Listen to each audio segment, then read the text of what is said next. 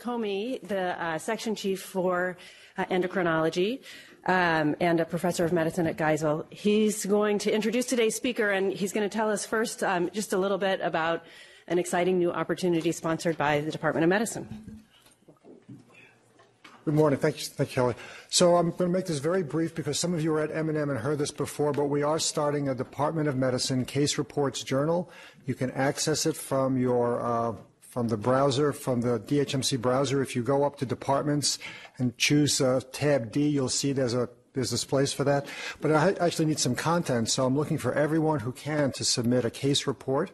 Uh, they'll be reviewed very expeditiously and sent uh, and published out probably within two weeks of, of, receiving it. It's your chance to sort of interact with your colleagues, and you can read more on that on that site. So I'm hoping everyone will at least take a look at it, and we're looking forward to having this be a way of spurring a lot of academic dialogue in the department.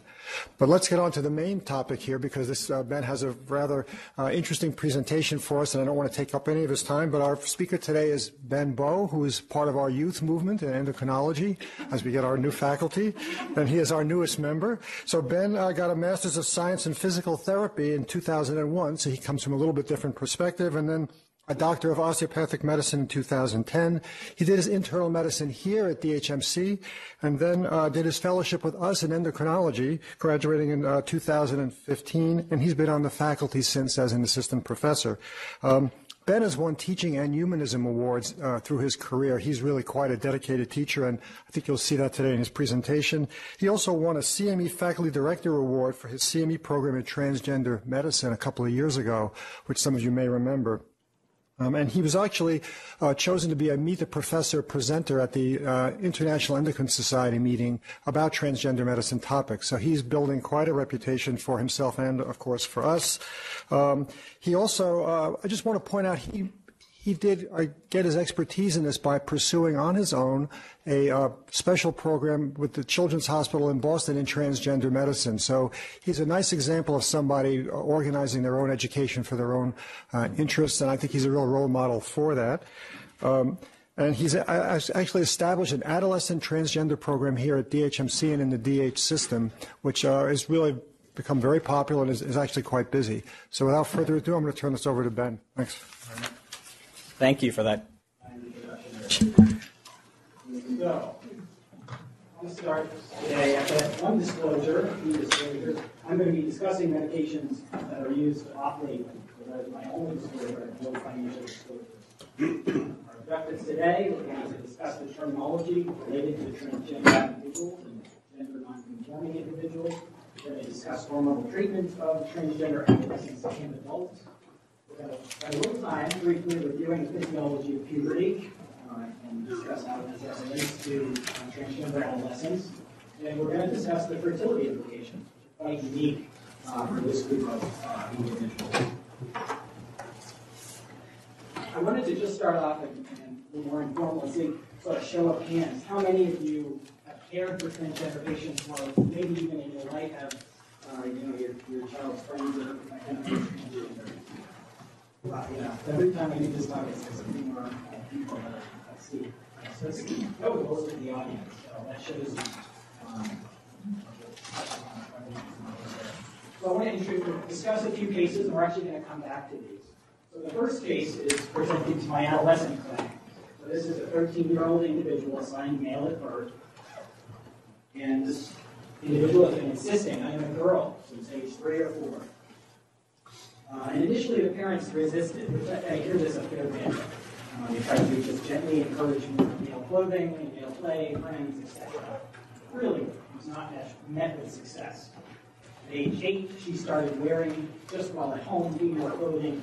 At age 10, really were much more persistent upon wearing female clothing and presenting socially as female, uh, particularly at school and at home. So this child was presenting with their parents, this adolescent, to our clinic, very upset with the, the changes of puberty that were, were starting. And spontaneous erection was really one of the things that was most distressing for this individual. And You can understand why somebody who identifies strongly as female uh, was, was distressing. So the exam uh, was notable for uh, late stage two, early stage, uh, Tanner stage three, uh, pubertal development. The second case, and we'll come back to these, this is an adult patient now presenting to my clinic after long-term uh, hormone use. This is a 38-year-old transgender male, assigned female at birth, who has been taking testosterone for 18 years, nearly two decades of hormone therapy. He presents to my clinic with his female partner, a long-term partner, to discuss fertility options. They're interested in building a family. Microphone. I think it is on. Okay. Let's get that up a little bit higher. There. Can folk you have trouble hearing me in the back, or? They couldn't hear you out in the wide world web. All right, all right, sorry. All right, so this couple is interested in family planning, no surprise, right? A couple in their 30s. So we're going to touch on sort of what are their options for fertility, and in general for transgender patients, what are options for fertility? So many of us think of gender as binary. We have males and we have females. We assume that sexual anatomy defines gender. And that's because for most people it does. And we call that cisgender. It is increasingly acknowledged that sexual anatomy does not define gender. And while many individuals identify as cisgender, patients in my clinic, uh, many of them do not. Gender is probably thought, thought of more accurately as a continuum or a spectrum. We have male, male typical behavior on one side and typical female behavior on the other, and some individuals falling somewhere in between that. Now, we also have individuals who present or identify with a non conventional gender identity. And gender fluid might be how an individual may define their identity. So their gender is fluid. At times they may feel more comfortable female, at other times more male. Now, I explain that in my clinic, really the vast majority of patients are transgender and they are seeking hormonal transition. So they do identify generally more typical male or female. But I will say at our adolescent clinic and my colleagues who work in adolescent clinics, we are seeing more youth uh, and even some adults presenting as gender fluid, uh, which raises a, a, another set of question, questions. We also occasionally uh, interact with individuals that describe themselves as agender, agender, so they don't find themselves uh, as typical male or female. Okay. So, what is a transgender individual? This is somebody whose gender identity does not match their sex assigned at birth.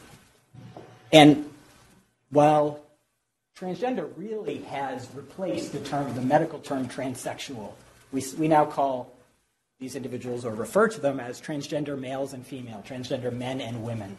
Still have to remember that the transgender term is still an umbrella term, and it encompasses many different identities, as you can see from this uh, pretty picture here. And, and, again, most of the cases we'll talk about today uh, and examples are transgender men and women, which in the past would have been referred to as transsexuals. So let's talk a little bit about the history is pretty interesting uh, regarding transgender individuals and uh, specifically the medical intervention um, for uh, treating transgender individuals. And really starts all the way back to the 20s and 30s, really the era, the era, excuse me, of sex steroid discovery, uh, ultimately leading right to our uh, first oral contraceptive several decades later. Uh, this, this, is the first um, documented case of a uh, transgender male. This was a, an assigned female at birth individual. He was a physician uh, in England who transitioned. He was the first documented case of a natal female taking testosterone for transition. Uh, had uh, quite a successful career. We can't talk about uh, transgender medicine without talking about Dr. Harry Benjamin, who was a, an American endocrinologist uh, who first started seeing patients in the 40s. And he was seeing a lot of patients who had failed what was at the time the standard, which was conversion therapy. Very ineffective. Right? This was used in individuals who were gay and lesbian with uh, no success uh, and probably much harm, and also in transgender individuals. And he was the first, he actually, his first patient was an endocrinologist and saw an adolescent patient. Um, and he was the first to say, and aptly state, if you cannot change the mind to fit the body, then why not change the body to fit the mind? And this was really revolutionary. Uh, this is in the 1940s. He would go on to treat hundreds and probably actually thousands of transgender patients uh, and became really loved by the community and uh, really is sort of the father of transgender medicine, if you will. Christine Jorgensen um, was the first publicized case of a transgender individual. She came back to the U.S. from Denmark, where she underwent gender confirmation surgery, which at the time was called sex reassignment surgery, to the headlines USGI returns as a blonde bombshell. She received a lot of notoriety and publicity um, and really was uh, quite a good role model for transgender individuals. And she was the first public account of this. And, and some of you may even remember this. Uh, in the uh, early 50s, maybe just a, a, few. Dr. Benjamin published his accounts. I actually own a copy of this book. It was a gift, and it's uh, actually quite a good book. Uh, not uh, fully accurate at this point, but he published his accounts of working with transgender individuals, and this was in 1966. Um, go back for a second, sorry. So in 1987, the DSM first listed uh, gender identity disorder. Um, under, much, under much controversy, and is still uh, controversial uh, to this day. Um, really, Dr. Benjamin's work uh, ultimately resulted in an adolescent transgender clinic, the first of its kind in the 90s uh, in Amsterdam. And this is Dr. Louis Gooren, an endocrinologist who uh, played a large role in founding that clinic. That clinic would go on to um, spur Dr. Norman Spack's work at Boston Children's Hospital, who I had the uh, great privilege to work with. And we'll talk about these clinics uh, a little bit later. More recently, in 2013, under much pressure from uh, providers and the transgender community, gender identity disorder, a pathologizing term, has been reclassified as gender dysphoria. This is still an area of controversy should transgender individuals um, be listed in, in a psychiatric manual. We can talk about that at the end. And then, you know, really recently, this has become quite an area of uh, uh, topic in the media. Some people have described 2014 as the, uh, the year of the transgender experience. Uh, transgender became a household term around that, uh, around that time. And then earlier this year, really uh, wonderful edition of National Geographic, um, devoted entirely to uh, gender and has a fairly large section on transgender uh, individuals. So, really a wonderful resource. I highly recommend it. I was given a copy by Dr. Albert right here. So, so in 2009, the Endocrine Society published clinical practice guidelines on the treatment of transgender individuals in conjunction with the organizations you see there. It contains 157 references from the medical literature, with the caveat that there's still fairly limited uh, large scale research uh, and certainly no uh, randomized control trials, but a growing body of research. So I wanted to just tell you a little bit about my clinic here. Um, I have quite a diverse clinic. I see patients from age 8 all the way up to 80. 80 is the oldest patient I've seen who's presented for uh, transition. Um, both Dr. Turco and I have heard this when patients present uh, later. Doc, you got to hurry up. We want to. We need to transition, and we're, we're getting older here. Um, but typically, my patients are in their 20s and 30s. Um, the adult patients that present. The adolescent population has been one that has uh, really been growing quite, quite rapidly.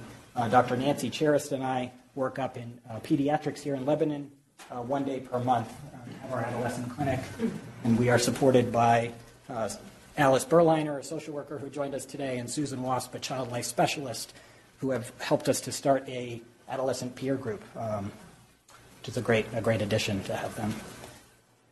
So this is just a look at sort of the numbers of patients, and this is over the last, well, mostly two, but even during my fellowship, you know, three or four years of patients. Um, and quite a lot for a short period of time, and I'm really seeing an increase in referrals even over the last six months. And in preparation for this talk, I just looked through my sort of clinic for this month to see you know, what- how many patients do I see in a month? And the month of September, I'm going to see 12 new transgender individuals. Um, so, so it's quite, quite a lot of uh, patients. So, what do I mean by gender affirming care? This is more than just prescribing hormones for these individuals. It involves office staff education um, so that we can be a friendly, welcoming environment to these patients, and that's both our you know person at the front desk and our um, nurses who are rooming patients and taking calls. We place referrals when they're indicated for surgery, other procedures as, as needed. Spend a fair bit of time, probably more time than I should, ad, or, or, or advocating for insurance coverage and, and uh, providing uh, documents for legal gender change. And the reason we have to spend a lot of time advocating for, an insurance, for insurance coverage is there are still riders on policies and, and uh, exclusions um, that basically state, uh, you know, insurance does not provide care for these individuals. Fortunately, that is changing and, and changing rather rapidly, uh, but there's still much work to be done there. Educating families and allies, particularly with our transgender youth, but certainly uh, young adults as well. And then screening and support for substance abuse, depression, anxiety, uh, suicide, and bullying. Very important part. And then preventive health care, family planning, as we'll talk today, STI screening, and of course, hormones. So, why do we treat transgender individuals? Well, data has shown improved psychological well being, uh, very high satisfaction rate in this population with little to no regret. And alarmingly, a very high suicide attempt rate and also suicide rate, as we will discuss. Um, studies have documented 40 to 45 percent attempt rate in this population, which is staggering um, and, and one of my biggest motivators for working with youth. And that compares to the general population suicide attempt rate of about 4%. So, prevalence how many individuals are we talking about? I get asked this question a lot.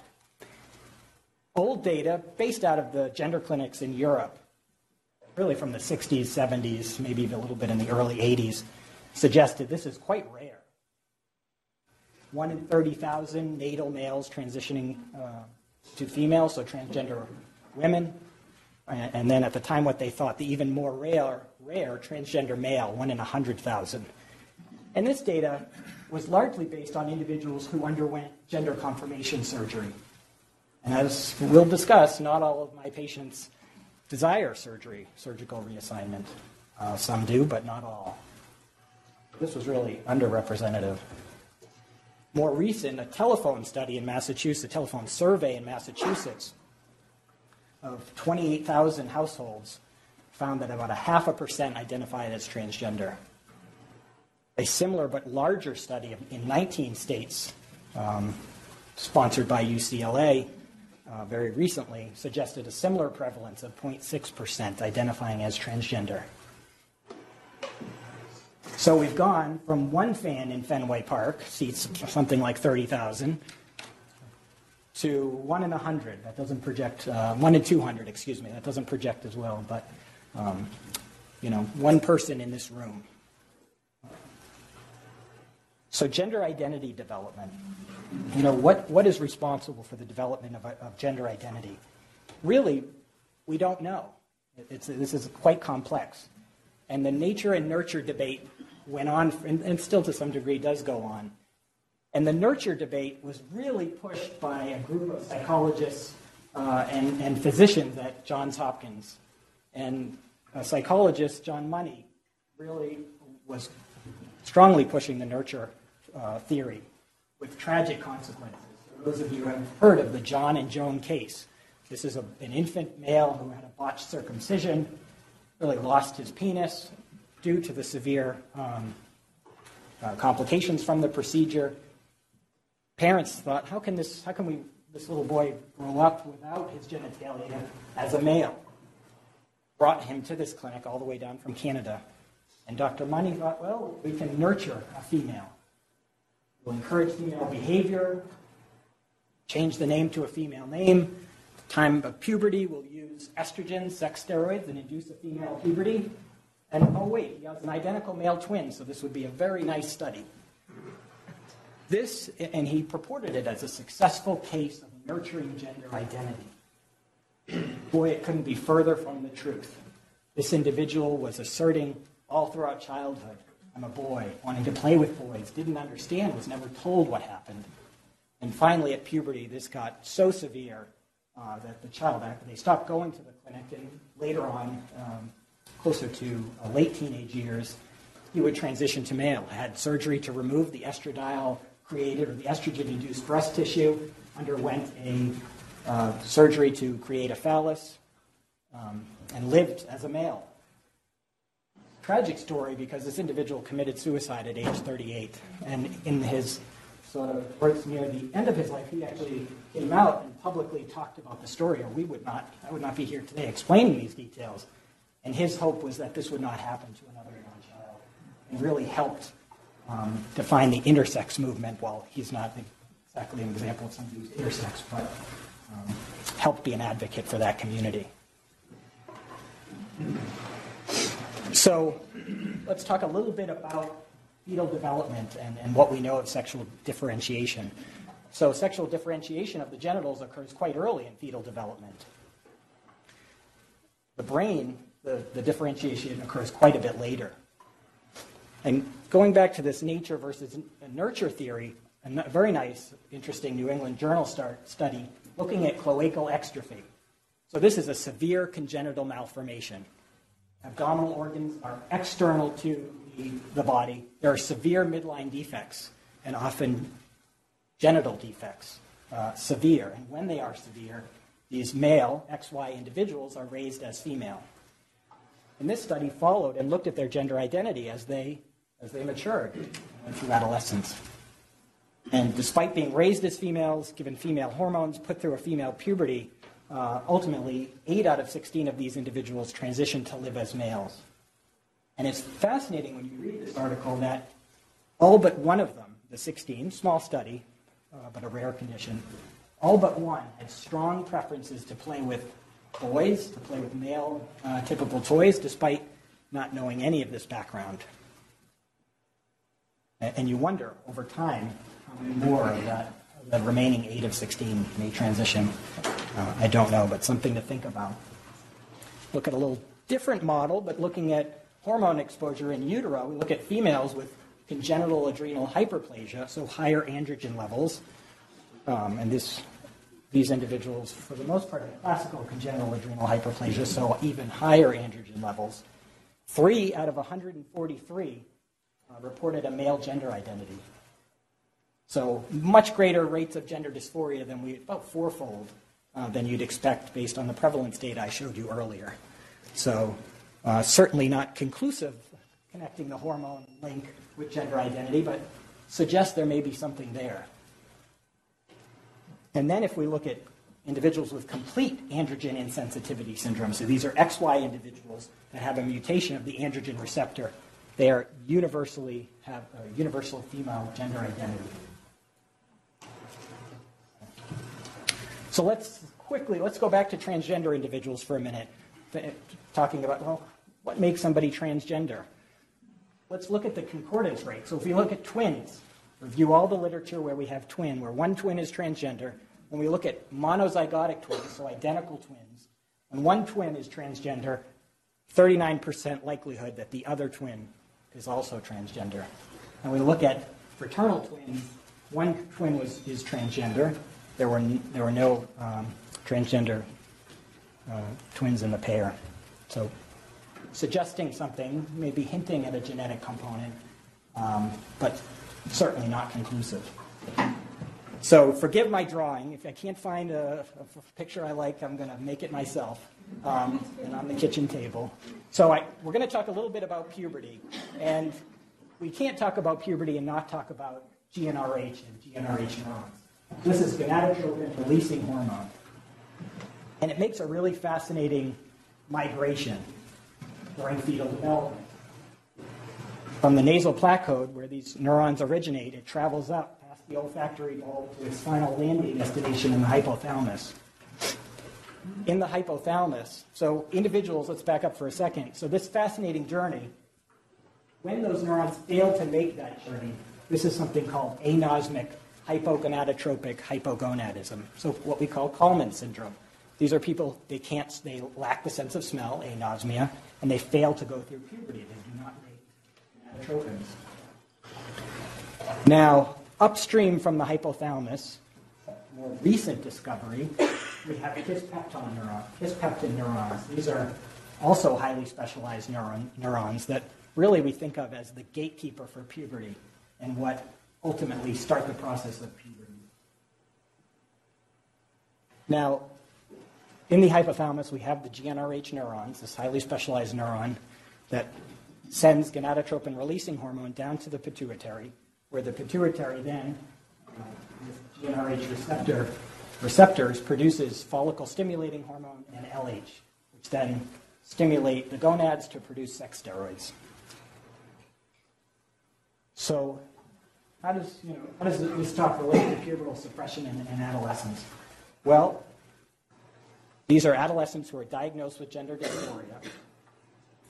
They've started into puberty, typically 10 or stage 2 or 3 or even slightly beyond. Their gender dysphoria worsens with puberty. And by using a puberty blocking medication, we can arrest the development of undesired secondary sex characteristics. And when you work with adult patients, you, transgender patients, you could see why this would be helpful. When an individual has gone through a full male puberty, you could see how that could be difficult to then fit in and live life as a female. Requires surgical procedures, a lot of years of treatment, many years of electrolysis. All of these things can be quite expensive. So you can see how there could be a benefit to stopping puberty. So we use the same medications that are used in precocious puberty, so early puberty, when puberty happens um, earlier than, than expected. And this is really, we're talking about Lupron, so Leuprolide Depot, and Histrelin, um, which is an implant. Lupron is an injection, as you probably know. This is looking at the structure. So native GnRH is at the top, and you can see Lupron just below that. And they differ in this sixth glycine position. There's a substitution there, and that's to help with the half-life, so that these drugs are around for a while, and you don't have to give them on a daily basis. Uh, you can see Histrelin and also has a, um, a sixth position is also changed. And these are quite potent medications. So let's look at, you think, well, how does a GnRH agonist stop the release of gonadotropins? How does this stop puberty? Well, they have this initial stimulatory effect when you have when you give when pulsat, native GnRH is given in a pulsatile manner, or if we infused GnRH in a pulsatile manner, we get a stimulatory effect of FSH and LH. Now, when it's given in a continuous uh, fashion, well, there's this initial stimulatory effect, but then you actually see a suppression, a downregulation of FSH and LH. Uh, and this is likely due to the um, downregulation of GnRH receptors in the pituitary. That's what animal models suggest. So, we don't treat pu- prepubertal children. First of all, there's nothing to treat. And more importantly than that, the persistent rates of gender dysphoria are significantly lower than in adolescents. So the Dutch protocol, remember that was the first clinic to start treating transgender adolescents. They call their protocol, and, and we'll use this term a little bit, 12, 16, and 18. So at 12, or at the time puberty starts, transgender adolescents who qualify can be started on puberty blocking medications. At 16, or slightly before, depending on maturity, they can be started on hormone therapy, which would induce the feminizing and masculinizing characteristics uh, of their desired puberty and of their gender identity. And at 18 in the Netherlands, the vast majority of transgender individuals will undergo uh, some type of surgery. And typically for transgender women, that involves creation of a vagina, vaginoplasty, um, orchiectomy, removal of the testes, and in transgender men, uh, hysterectomy and bilateral oophorectomy, and also chest surgery to remove breast tissue. Uh, but that is only if they progress through enough female puberty that they had breast tissue. So, as I mentioned, this is only in candidates that have underwent an evaluation that they have gender dysphoria, that it is persistent, and it is worsening with puberty. So we can use these. They halt puberty. They're fully reversible, as we know from their use in precocious puberty. You stop these medications, and within uh, months to up to a year, uh, puberty uh, resumes. So we talked about the initial stimulatory effect, followed by hypogonadotrophic hypogonadism. So let's talk a little bit about the persistent rates of gender dysphoria. So lots of data suggests very high persistence rates when an individual who goes through, starts through puberty, persists with gender dysphoria, they will have gender dysphoria as an adult. This is much lower in children, so pre-puberty. Earlier data uh, suggests 20% of these individuals will persist. More recent data seems to be a little bit higher. It sort of probably likely depends on the group they're studying and, and that group, how they uh, classify gender dysphoria. On the most recent uh, study out of the Netherlands suggesting a 37% persistence rate into adulthood of gender dysphoria. One thing, those of us that work in gender clinics uh, and those people who are providing the research, the more severe the dysphoria, the more likely it is to persist into adulthood. But again, you don't know until the pubertal changes begin. So the arguments for blocking puberty, right? We talked about easier physical transition in the future, um, probably especially for transgender women. Data that we'll review reduced rates of psychological distress, reduced risk of suicide, and the fact that this is fully reversible and that this can be used as a time to put puberty on pause, on hold, allow them to explore their gender, meet with their uh, counselor, and discuss this. Um, and again, it's fully reversible, so you can you can stop and go back. Arguments against maybe we're perpetuating the gender binary.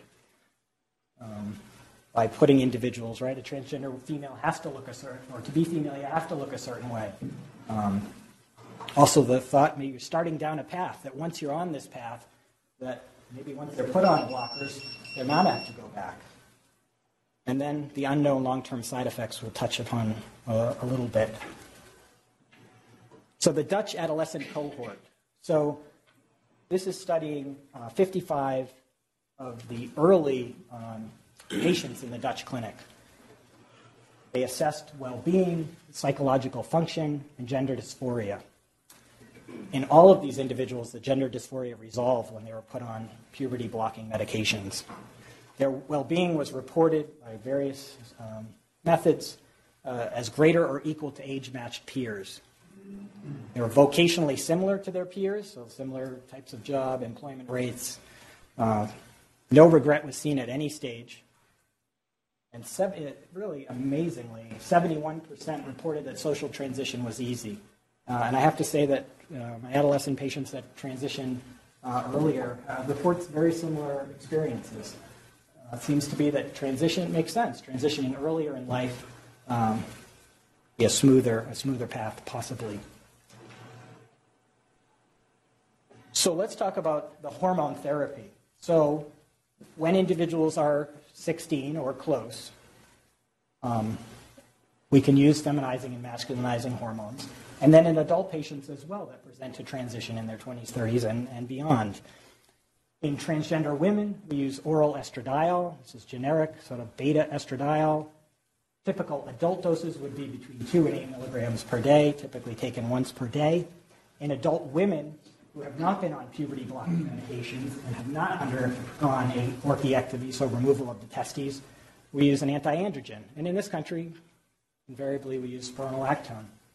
Inexpensive drug. It's uh, well tolerated um, with really no side effects in these, these, patients. And these patients can expect feminization and, and changes within as, you know, as early as two to three months but ultimate full redistribution of body fat uh, and the full uh, changes that they can expect, full breast development, can take up to several years. So for transgender males, typically we use injectable testosterone. The typical adult dose would be about 50 to 80 milligrams a week. In adolescents would be somewhat less than this. Transgenic, uh, sorry, t- uh, testosterone topical gel is al- also an option. Uh, don't use this very much in my practice. It's expensive. I've seen some skin irritation with it. I, patients tend to be very happy, happy with once weekly injectable testosterone. And in, in our clinic, uh, we use this in a subcutaneous manner, which is a little bit different than um, how most clinics use testosterone. And I'll show you some data on that from our clinic.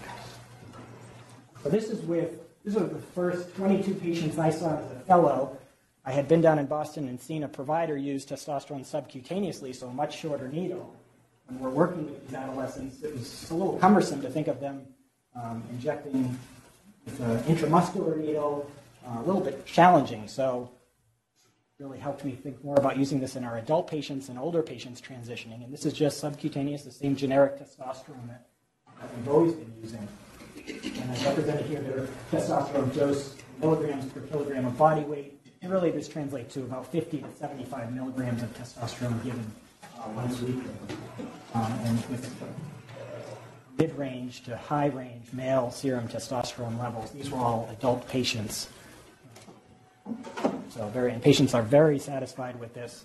Those that had switched from intramuscular to subcutaneous really uh, were quite happy with this, and, and I was quite pleased with the levels. And we were actually able to use a lower dose than they had been on, in, on intramuscular, the theory that we're not seeing this peak and trough, trough effect uh, with, twi- with once every other week administration. We saw nice steady levels. So, are these masculinizing and feminizing hormone therapies, is this treatment safe? So, this is mortality data looking at the cohort in the Netherlands. The median follow up was actually quite long 18 and a half years. Uh, looking at, and, and for transgender research, they're looking at 1,300 patients. That's quite a lot. Three quarters, or approximately three quarters, were transgender females. And you'll see, as I, I alluded to earlier, vast majority of these individuals in the Netherlands, this, procedures are covered by their national health insurance, so the vast majority underwent uh, at least gonadectomy, and uh, typically they had other uh, gender conforming surgeries as well.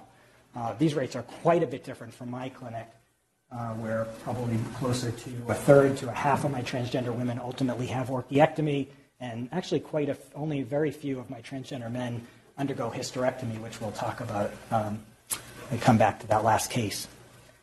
So the in this mortality study, so the transgender women had a 51% increased mortality rate.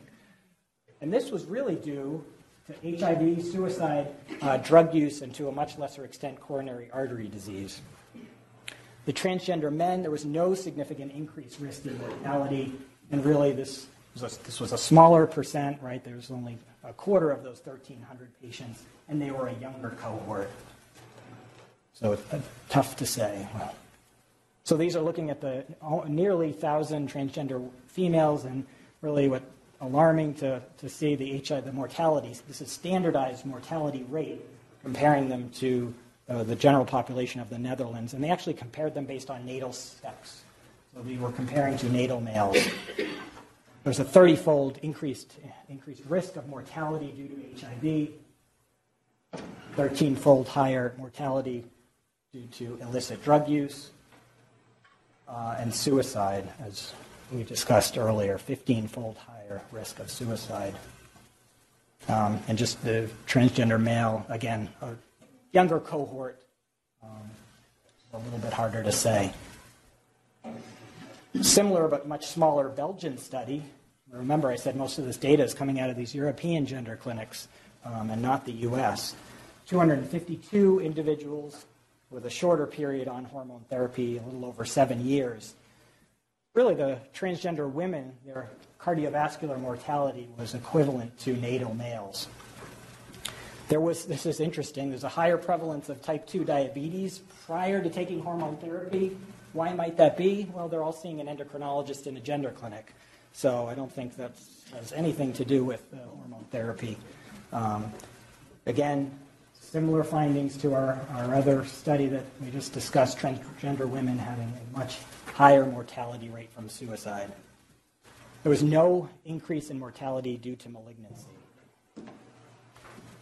So, one thing we, we're always cautious with with estrogen, whether it's a natal female for contraception or a transgender women, talking about risk of thromboembolism.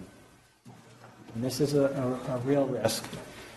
Louis Gooren in the clinic in the Netherlands in 2008 uh, published his cohort, looked at 2,200 transgender women on estradiol, uh, and he found no increase in VTE when they were on beta estradiol, the estradiol that we prescribe in our clinic.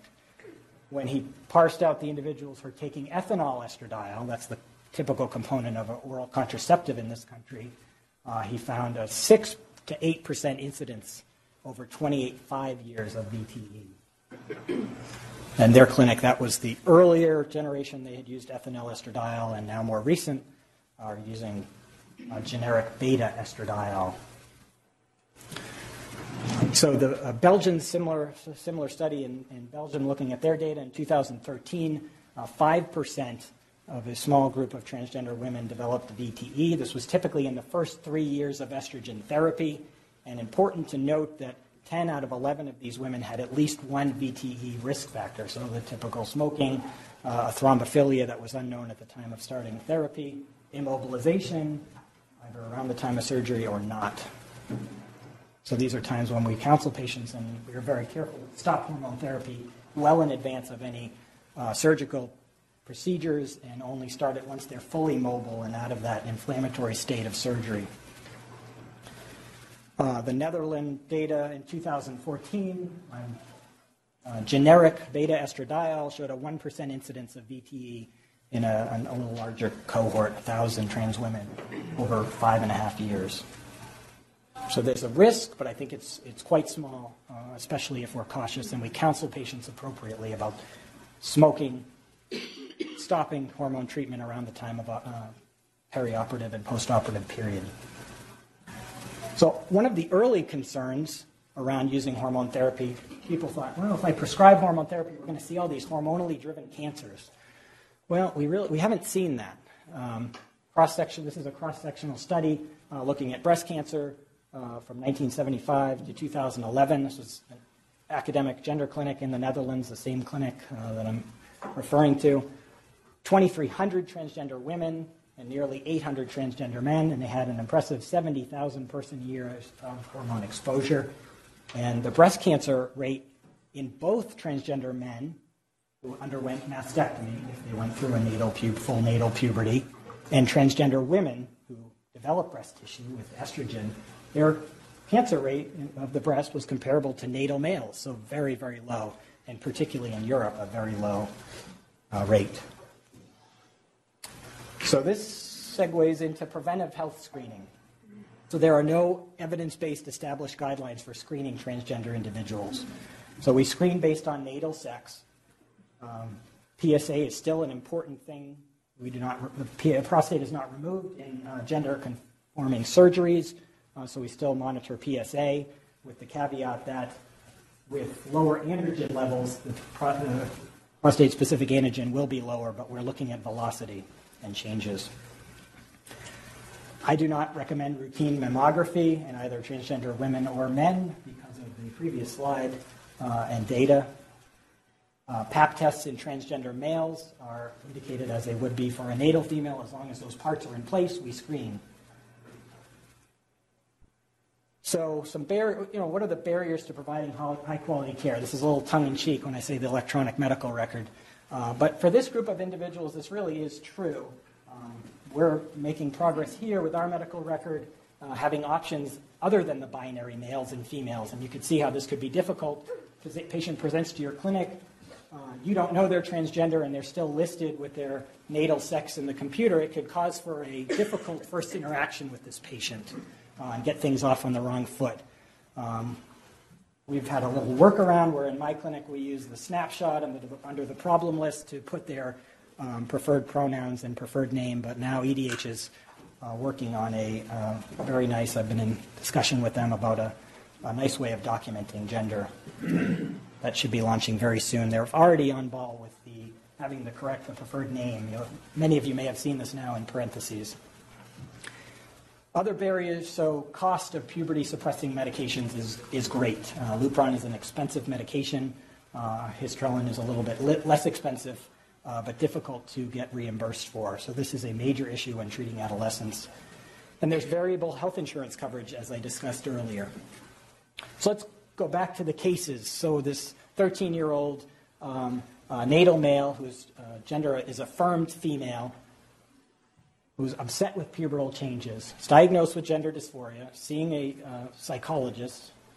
At 13 and a half, I've started uh, this patient on Lupron, so G- a GnRH agonist, which is an injection into the muscle every three months to put puberty on hold. Um, she was, if you remember, Tanner stage two, and, and definitely Tanner stage three by the time we had started a GnRH agonist. Uh, she is thriving. She is doing uh, very well academically, socially, uh, and she even plays sports. She's on the female um, ski team and a few other few other activities. So very active um, and, and, just doing wonderfully. A baseline. I got a, the longer they're on puberty blocking medications, the more apt I am to get a bone density measurement. Um, and she spent about 18 months or so on uh, Lupron, so I got a baseline DEXA scan using a Z-score, so an age, age and, and in this case, uh, sex-matched uh, individual, so a natal male, uh, and really only seeing what I would consider um, a small uh, reduction, which is expected. We've delayed this person from their peers by 18 months. This is a time of rapid and important time of bone accrual, and I expect she's now only within the past, I say, six months been on estradiol. Um, and we're watching uh, bone age, uh, height development, and um, after one year of being on estrogen, I will look at her bone density. But the data suggests that these individuals fall behind their peers for a period of time, and with the reintroduction of sex steroids, this time the sex steroid that matches their gender identity, their bone development, uh, does rise. Uh, this is still something we are very cautious about, and we are watching uh, the data closely on this. And the NIH has now funded in the U.S um, studies on transgender adolescents, so I expect more data to come out in the next you know, five to ten years. And certainly the Dutch are beginning to publish their data their, from their first cohort. So the second case, this is a 38-year-old transgender male who was interested in fertility with his partner. After discussing this uh, at length, this person did desire a biologic child.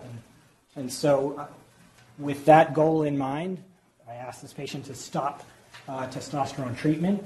These are labs two months after stopping uh, HRT, if you will, and really um, very normal uh, female, quote unquote, uh, labs of the gonadal axis. This is early follicular phase, as you can see from the uh, FSH uh, um, moderate estradiol levels and low progesterone levels. An entirely normal female testosterone level to get a sense, you know, no idea after an individual being on hormone therapy for 18 years, what would their ovarian reserve be? And I looked at anti-Mullerian hormone, which is being increasingly used for um, measurement uh, or uh, an impression of the ovarian reserve, and his was quite robust uh, for age 38, 3.56. And a transvaginal ultrasound revealed an antral follicle count greater than 15, which is also uh, for age 38 quite nice. Now, this is just showing the sort of the same labs I told you, with the addition that uh, I had uh, him present to the lab for uh, when I anticipated he might be ovulating, and we confirmed that. This is now three and a half to four months off of testosterone, nice normal ovulation. So their options for pregnancy could have donor sperm, and that is likely still to be an option for uh, his partner. Uh, there have been transgender males who have carried pregnancies. This has been in the news. I have colleagues who've cared for these patients. Um, and then what my patient had opted to go through was controlled ovarian stimulation. So really, we're talking about IVF with what we say uh, co-IVF. His uh, partner will carry the pregnancy. And he went through two cycles of uh, IVF, tolerated it very, very well, um, and has two uh, embryos. And hopefully, sometime in the future, when I present you more of my data, I'll have more to tell you about that. So in this case, long-term androgen use did not appear to deplete the primordial follicle pool. Really interesting, um, and I look forward to seeing more case reports in the literature uh, like this and, and, see if they match uh, the experience of, of my clinic. We have extremely limited data on fertility preservation in this population. This is just a little interesting. I want to pop this up, just showing the something I think that was overlooked in the past. I think the goal was to tr- for people to transition and maybe um, maybe they had already had children, so it wasn't the, the, as important as the young young individuals that are presenting to to clinic now. This is transgender men in, in Belgium. Uh, a little more than half desired children. Shouldn't surprise us at all. Uh, 38% say that they would have considered either egg preservation, a newer technology, or uh, embryo cryopreservation, uh, an older technology that's so that's a little bit of a surprise. I counsel all patients on fertility. We discuss this. Um, cost is an issue, donor sperm, so not, not cheap. IVF, really, that's a ballpark number. It really depends on how well people respond. Half the cost of IVF is the use of the stimulatory medications. Uh, gonadotropins in synthetic form are very expensive.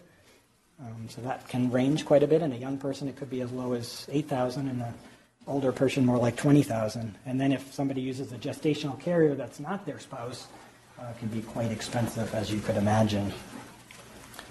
Fertility in transgender women, uh, a little bit easier, uh, shall I say. Uh, prior to hormone therapy introduction, sperm cryopreservation.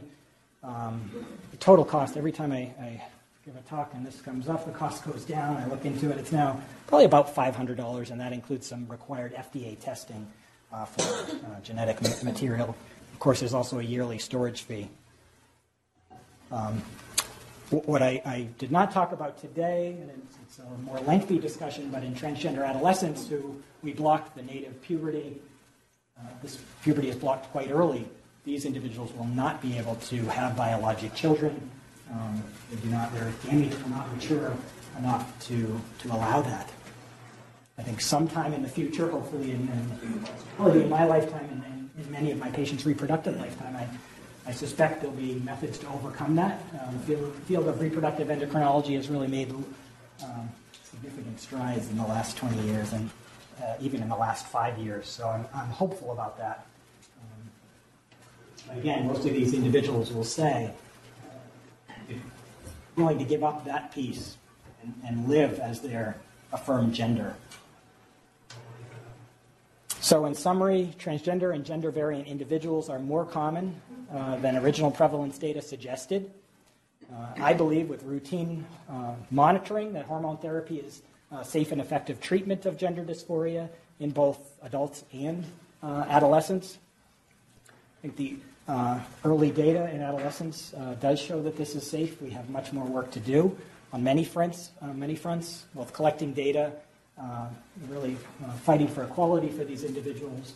Um, there's a bill being proposed in the New Hampshire House that would prevent Medicaid spending for gender dysphoria or treatment of transgender individuals, which would be a major step backwards.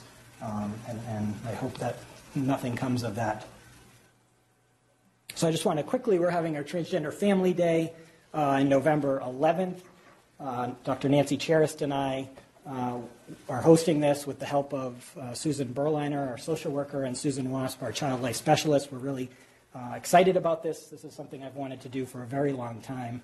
Um, we're really looking forward to this. You know, many of my transgender adolescents, or not many, some of my transgender adolescents have not met another transgender individual, and some parents haven't had the opportunity to speak with other parents. So our uh, monthly group is a, a, mechanism to make that happen, and I hope this conference is really a way for some uh, community connections to form and uh, kids to have fun, and we're also going to provide education. We have some excellent speakers coming.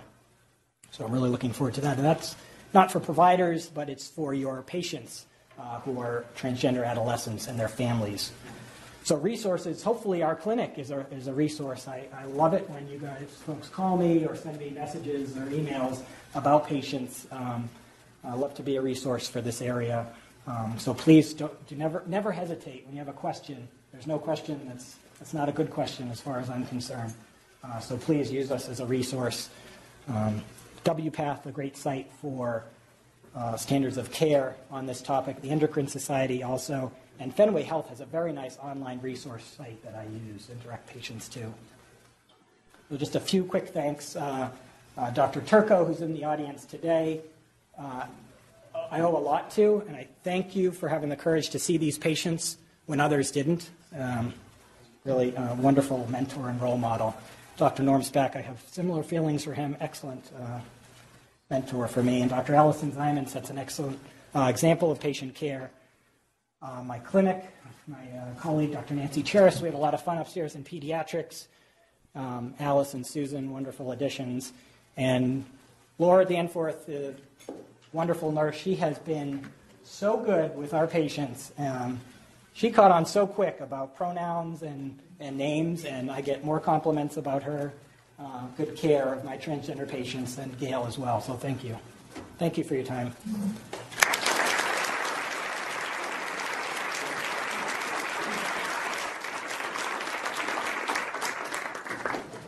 So we have a few minutes for questions and already hands coming up, so. Could you say something about who, who and how you work with schools in the area? Yeah, that's a great question. It's important, very important area.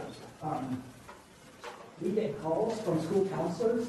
Um, really, a lot of times I provide documentation so children that want to play, adolescents that want to play in a sport team, of their affirmed gender identity, and they get asked, is this appropriate? And, and I'll write letters of support. Um, We've had a group of school nurses here, um, just within the last year, providing information just on uh, gender variant uh, children and adolescents and, and uh, transgender individuals. So, so it's only a small piece of, what, what we do. Uh, it is a very important piece. And there have been some people who really within the school uh, councils and such that provide a lot of resources. Um, two related questions. I'm- I'm curious if there's any animal models around uh, transgender behavior, I guess. And, and and secondly, there's been certainly a lot of concern around environmental endocrine disruptors and its impact, at least on amphibians and uh, lower order on the phylogenetic scale. And I'm sure there's no human epidemiology around it, but I'm curious. It's clear that endocrine, environmental endocrine disruptors have impacted sexual development Male fertility now. and male fertility. And so, uh, this, I mean, maybe just speculating, but it begins with this issue of whether there are any animal models and then whether there are any, any natural observations. Yeah, I mean, I don't come out very fast hour like that, if there's literature on that, I can tell you that certainly it read where, you know, young animals who had prenatal, hormonal exposures and, you know, female animal or, you know, testosterone exposures can display more male you know, behaviors. Um, But I've not seen anything really directly when you're discussing that as far as gender variance or, you but, yeah, we we do not know what makes someone transgender. Uh, We do not know what, how gender identity is complex. I don't think it's going to be as simple as one gene or a simple hormone exposure. More complex than that, I suspect, and epigenetics, the impact of the environment on genes, timing of the hormones, receptors. Someday we'll, we'll figure this out. I how soon, a bit. Hi, two actually unrelated questions. One is, um, have you thought about also having this sort of social event for people in the community who have children, relatives who are gender questioning? I'm, I'm assuming you don't want to open this up for your patients to the, the whole world because it's an opportunity for them to interact with each other, but there are lots of people in the community that may not variant. well, or just people who haven't come to you in the clinic yet, but maybe Yeah. interested in getting more Yeah, this is, this is ongoing. PFLAG really does this quite well. There are a couple local PFLAG chapters. uh, And this- those, and that, that is a very good forum for that. Um, the, the second question is, you mentioned at the very beginning the fact that gender dysphoria is still in the DSM-5. Um, if you, if that comes out of the DSM-5, is it not is uh, you know an aberration but a normal spectrum of behavior? Do you think that'll have an influence on the ability to get people to get insurance coverage? My personal feelings on this, it needs to come out of the DSM. Homosexuality came out of the DSM in the seventies. Um, This needs the counter argument, which is a valid and good argument, is that this provides the diagnosis and the structure for payment and reimbursement- reimbursement and entrance into the system. Um, There are other ways to do that, you know, so I don't, I, I think it should come out, it will. Um, It's a matter of time. That's my personal opinion. Let's take one more question. I think, uh, So Ben, thank you for a great talk on a topic that's near and dear to my heart. I guess Oscar Wilde said it best, one's real life is often the life that one does not lead. Um, I just wonder uh, if you could comment on what, I have a million questions, but why do you think Europe is so far ahead of us in terms of understanding these problems? Are their social norms different or, uh, you know, just, you may not know, I just sort of curious. Asking me to step into the political realm. I've spent some of my childhood in Denmark. My mother was born in Denmark, and uh, my I spent a lot of my childhood there. It's a- It's a more open culture. Um, it's a more open culture. Um, so, like, you know, the Chinese part of it, not been pathologized to this extent. In other places, it's seen as much more acceptable. We're getting there, we're catching up. We're a little behind them, but we're catching up. Um, I think it also helps that, you know, having that nationalized health service system allows these individuals to access care, to benefit or earlier care. Thank you. Thank you for your comments. So I just want to um, reiterate and underline Rick's comments, um, appreciating your efforts to educate yourself about this and, uh, and then bringing that back to certifications and. Thank you.